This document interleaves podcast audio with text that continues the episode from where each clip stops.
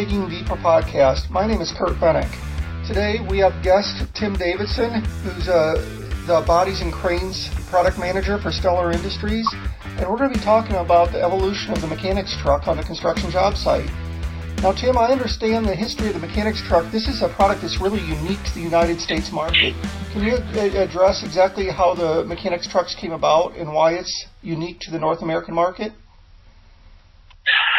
Yeah, Kurt. Uh, first, I'd like to thank you for the time today. It's uh, it's an enjoyable uh, industry to work in, and uh, it's wonderful to be able to get together and share some of our knowledge with uh, with some people in the marketplace, and so people understand um, where we're at and what we're doing. Um, you know, the mechanics truck market. The, the cranes themselves started really um, probably in the late 1950s in the oil and gas industry of Oklahoma. Um, one of our competitors is probably one of the first ones to introduce service cranes, I guess, which would be um, Auto Crane um, down in Tulsa, Oklahoma, and and really that even started from guys that were using jib cranes, if you will, that uh, a derrick almost that tilted off the back of a pickup truck and simply had two pieces of, of steel tubing that had a winch line connected to it. And they would lift and, and lower um, well components for oil and gas wells. Um, so that's really the, the start of it. And then from there, it got to be where they needed to load things into the bed of a truck and, and still have the lifting capability to, to lift components. And the early cranes were still actually operated with winches. So even to, to raise and lower a boom, they had a system of winches that would elevate the boom and lower the boom, and it was a fixed boom length, if you will. So if you had a, a section of tubing that was probably 15 feet long, was the longest boom length at the time. Okay, and then they would just raise and lower it, and then the winch line would raise or lower um, the, the, the load that you were picking up. And from that, once they offset the crane to the side of the bed and left the load bed area open, uh, that's when they got to understand that they they didn't just they weren't able to just lift components, but they were able to lift much more than that um, in the service of not only the wells for the oil and gas industry, but also some of the components for the equipment. And I guess when you when they when they shifted from that, a lot of the Caterpillar dealers and heavy equipment dealers figured out that hey, we can repair our equipment in the field much much better with a crane like this because it was something that was never really seen before. And and through that, it just became you know, more and more advanced because they they needed to rely more and more on field service to keep operators up and running in the field. So that's I guess that's the start of it. The start was oil and gas um, in the probably the mid 1950s in Oklahoma and Texas. Okay, and, and when it evolved, when did we start seeing boxes and some of the utility components being put on these trucks instead of just a crane with an open flatbed? When, when did it start to evolve into an actual mechan- what we know as a mechanics truck? That really came about. Um, the earliest that uh, I remember seeing information on that was probably in the early 1970s or the late 60s. Um, that's when they really kind of started developing it into more of a mechanics truck package, if you will.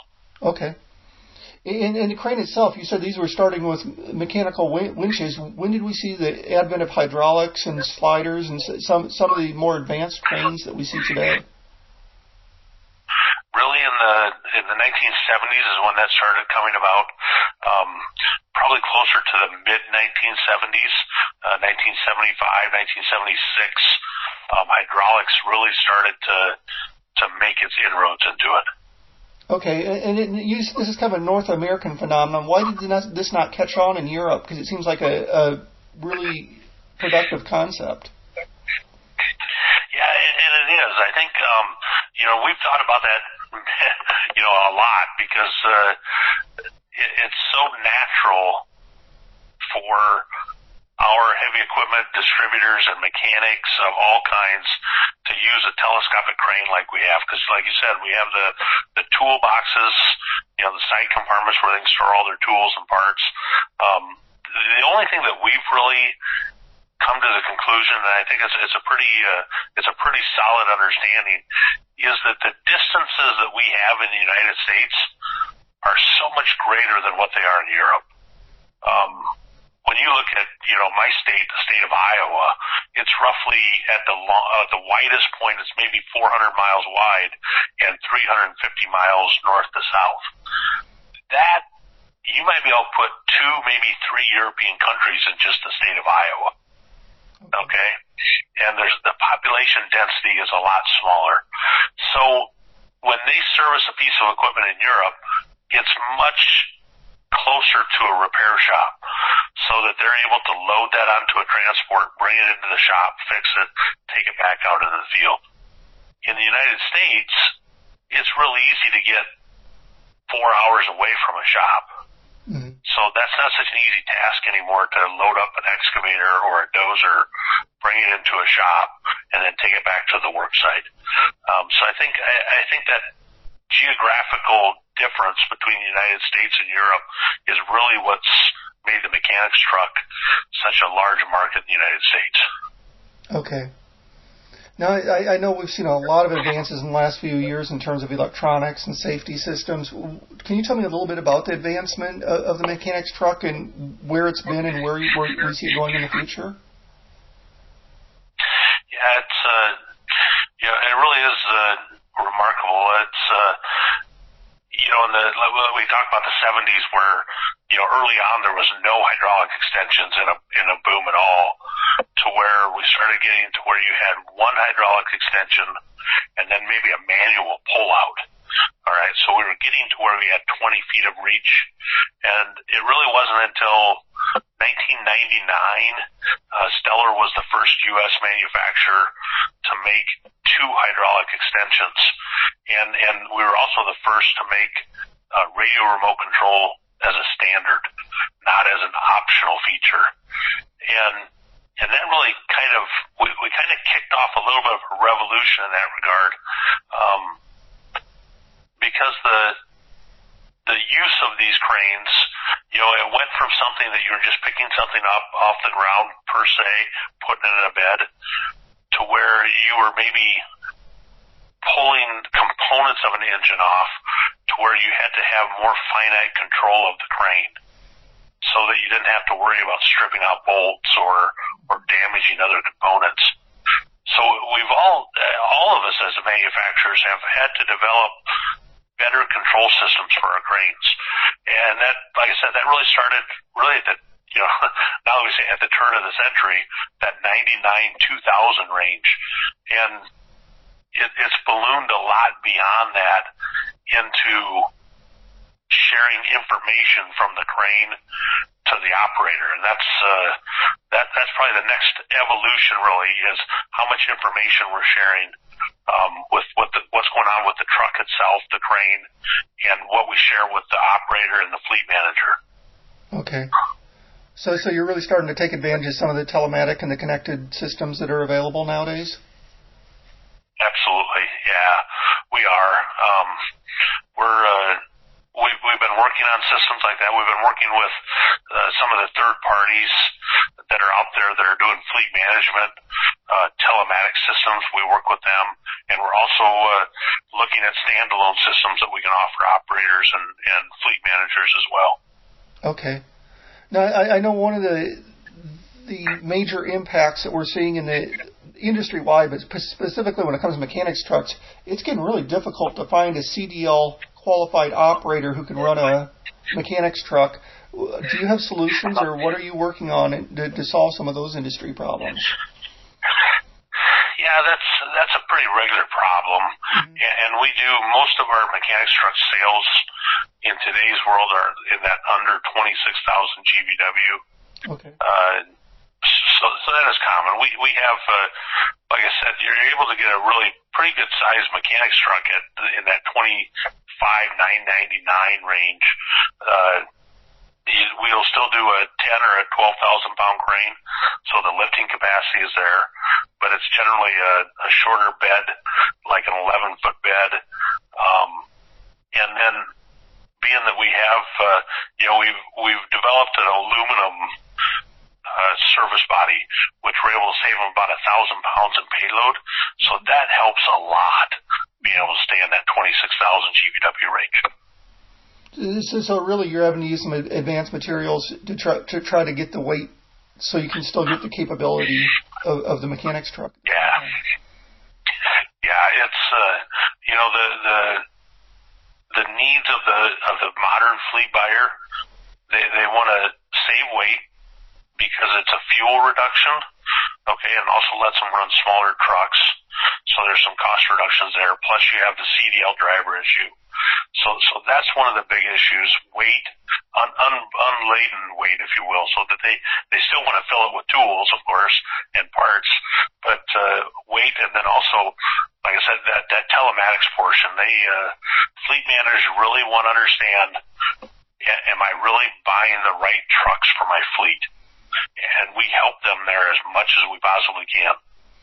Okay, and we, we do know that there's a lot of people who make service type bodies. What really differentiates the, the bodies in the market, and what should you be looking for when you're looking for a service truck or for a mechanic's truck?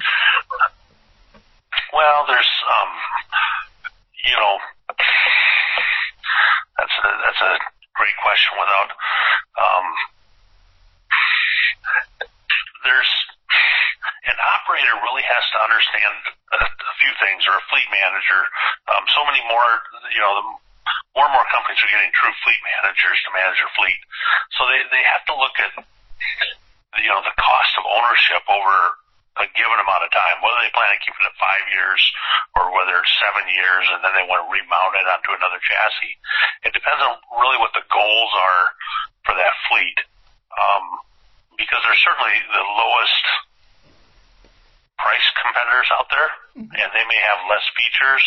Um, they may not have as quite of a robust of a design, but they're but they're meant to operate for five to seven years, and then you you put that truck on the secondary market, um, and the and the, that certain fleet is doesn't care as much about cost of ownership. They care more about acquisition cost. Um, so there's certainly guys that head that direction. Um, from the Stellar side of life, we try to build a more robust product yet keep it lightweight. So we're focused on design, how we design it to be stronger without the added weight and the materials that we use, the construction techniques that we use, um, and giving them the, the adequate storage space that they have and, and then making it last. Our, our trucks are are really easy to, if a guy wants to remount them onto a second chassis, they can easily do that. Okay. But we're also finding guys that want to keep them for seven years and, and they want to get the maximum resale price they can get out of them. Okay. So, th- so they're having a better product up front and it may cost them more up front than what our competitors do. But yet on the resale side, they more than make up for that additional cost because of the resale price of the vehicle. Okay. Okay, then when it comes to nowadays, it seems like there's more and more of a focus nowadays on pre- preventive maintenance. Did you see that going on in the industry, and how does the mechanics truck really play a role into the preventive maintenance aspect? Yeah, I think that's, um, to be honest, that's probably the biggest shift in not just the service side, but also the sales side to some degree, and I'll explain that a little bit. Um, first off, yes, we recognize it. We, we actually recognize it so much that we actually acquired a company um, in 2012, something like that, 2011, called it was Valley Industries, which is, makes lube mate and fuel mate products. Okay, so they they are manufacturer. They're under our American Eagle brand. Um, they manufacture lube skids and fuel and lube trailers. 100% of that product is meant for preventive maintenance.